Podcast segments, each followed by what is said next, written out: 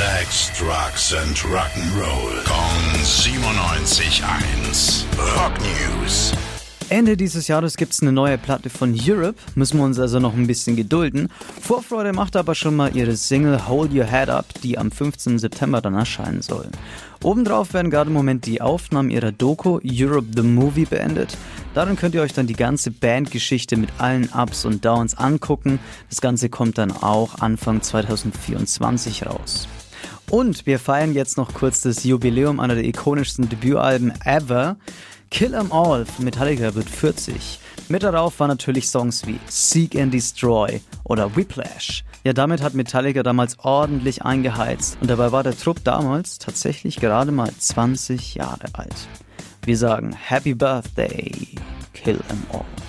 Rock News. Sex, Drugs and Rock'n'Roll. Kong 97.1. Frankens Classic Rocksender.